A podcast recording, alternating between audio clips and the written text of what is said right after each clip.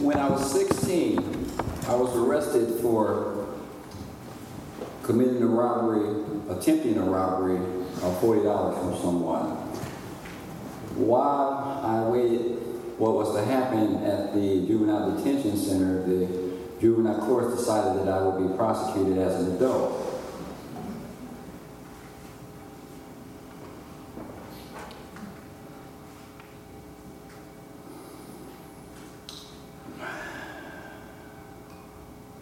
While I was at the detention center, approximately a couple of weeks after I had been arrested, they had determined, well, on my 17th birthday, which was 30 days after I was arrested, I was moved from the detention center to jail.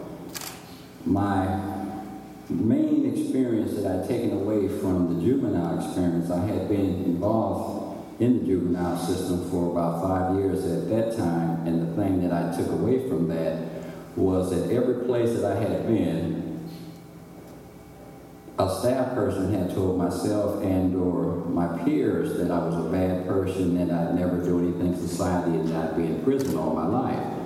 I never believed them then. My mom had always told me just that I was okay. Uh, she couldn't necessarily probably explain why I'd done what I did, but she told me that I was okay, and uh, but it bothered me that some of my friends would uh, sort of perversely, perversely be attracted to these things and concepts that they were that they were hearing about themselves, um, and that was always troubling to me because I knew for myself I was just a sad, troubled kid. Uh, when I turned 17, I was moved from the juvenile detention center to, to the jail. And approximately two or three weeks after that, I accepted a plea bargain for five to 20 years. Um, it was really something because I had been told all those years that I was going to prison and I had really no concepts of what that might be. I knew uh, probably only that prison prison was a crowd, a real crowd management, people management place. Uh, but I, nothing, nothing else could make me think of what it really was. Um, when I when I got there, uh, it was eye-opening and mind-blowing. I had no idea that the the intensity level was almost tenfold from anything I'd ever experienced in the juvenile system and from the very beginning, I felt insignificant and just just terrible about having to endure whatever was in my future. Uh, the environment itself was one that today I can describe as, as just hell on earth, but it was one where all of the negative emotions were at the forefront nearly every day. And it was a fight to just keep from falling into those mindsets or being involved in some of the negativity that was around. Um, but it was an interesting, a real interesting dilemma because any exhibitions of joy, happiness, optimism were potentially very dangerous. And when I understood that this was part of this as my life, I knew that it would be very, very challenging. Um, I knew it would be very challenging, and I never knew when it might end um, because I hadn't necessarily any backdrop for any positive relationship with society, and I knew that once I was in there at that age, that if I didn't watch out, I would never leave. So it was really, really something. At the age that I was, I understood that I was growing into my manhood, and as things were happening everything was a first time basis for me, and it was everything was just so dramatized. My first fight that I had as a 17 year old, it was with a guy, and it was over 75 cent, and because he was a little man, and I was taller and lanky at the time, but I called him out his name and asked him, told him not to bother me about 75 cent, and he informed me at that time that I would have to fight for my life, or he would attempt to uh, turned me into a woman. I never anticipated that type of reaction over 75 cent, had never been confronted with that level of uh, animosity about anything. And we, we fought, and it got broken up, and I got his 75 cent real quick. And I apologized to him, but I understood that I, I would learn something from this, and, and I did.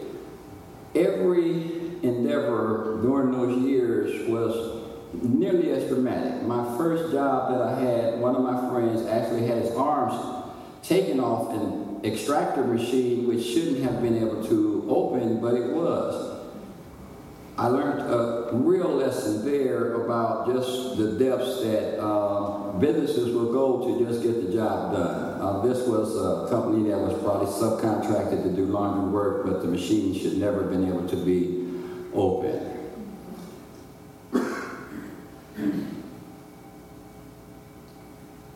Throughout the course of the time that I spent in prison, and it was all of my teens, all of my 20s, and toward my 30s, I knew that not only was I getting out, but that I would never go back.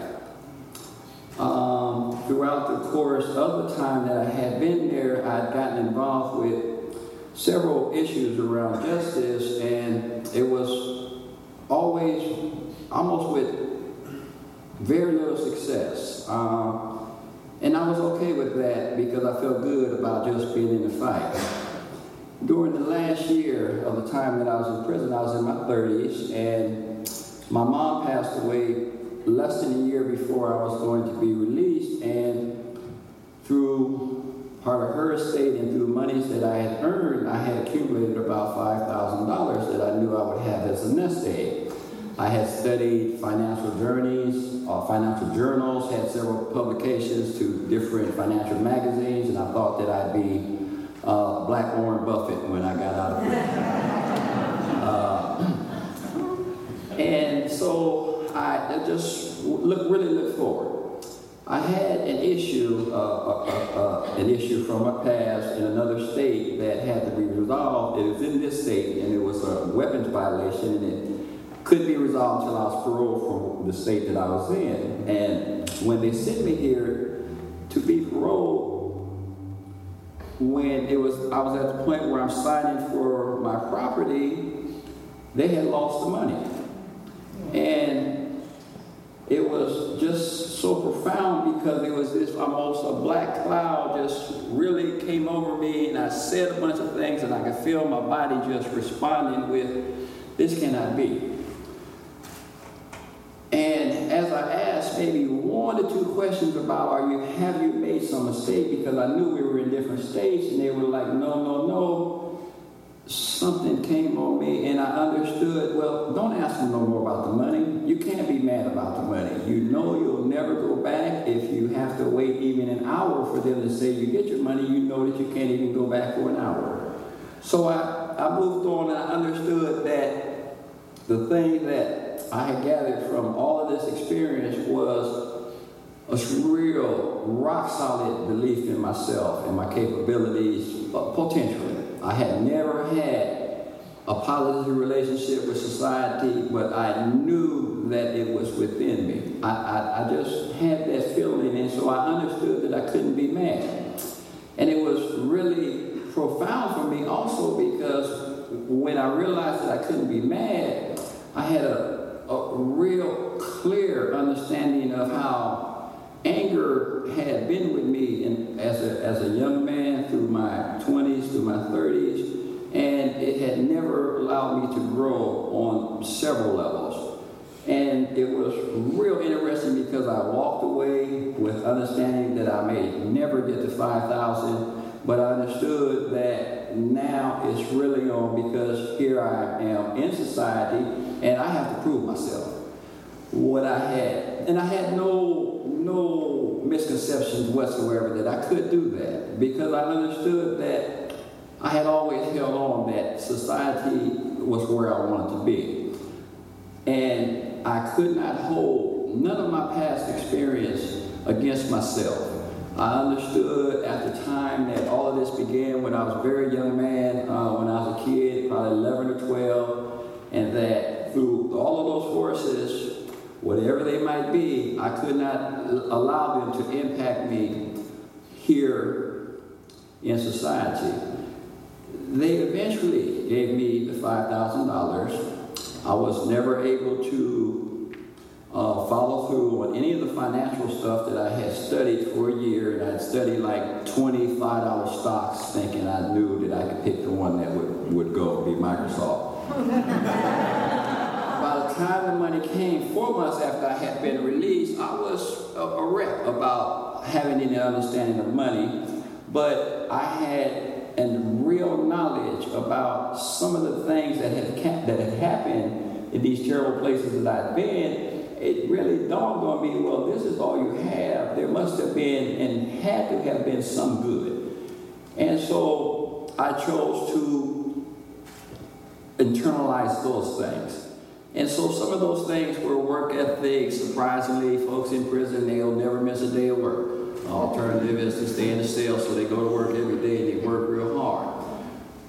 When I was in society, I understood that, okay, well, I have this backdrop, and so my way of really integrating society was to sign up with 10 temp agencies and just never be without work. But it was real interesting because in probably maybe over half the jobs that I would go to, the people would be miserable about their jobs, and I never could understand that. And because I just felt like, you know, if you if you're working a job, you might have some pride in it, and um, that it was kind of about doing the best you could all the time. Um, this was something that I had just pulled from that past that I was internalizing. I'd go to work early every day just to have a, some sense in many of the managers in these companies really want to hire me. They really want to hire me, and they tell me sometimes, oh, we can give you a little extra, don't tell nobody.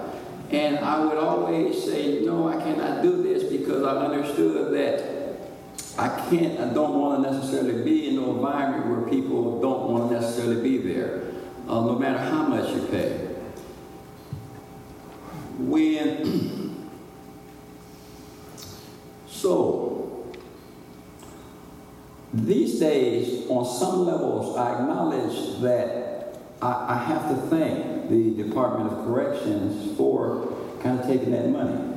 Because I know in my heart of hearts, had they not taken that money, I may never have had a clue about any of my anger issues. I, I may never have had a, a chance to really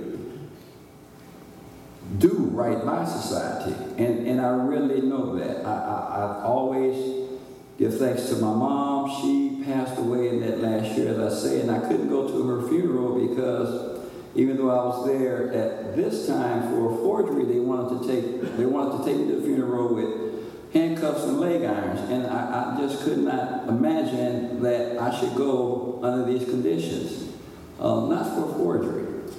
Uh, so but I thank my mom, the Department of Corrections. I can forgive them for my experience. I can never forget the experience. Um, and but I think again, I'm thankful again that I've resigned myself to be a productive and contributor to society. And thank you.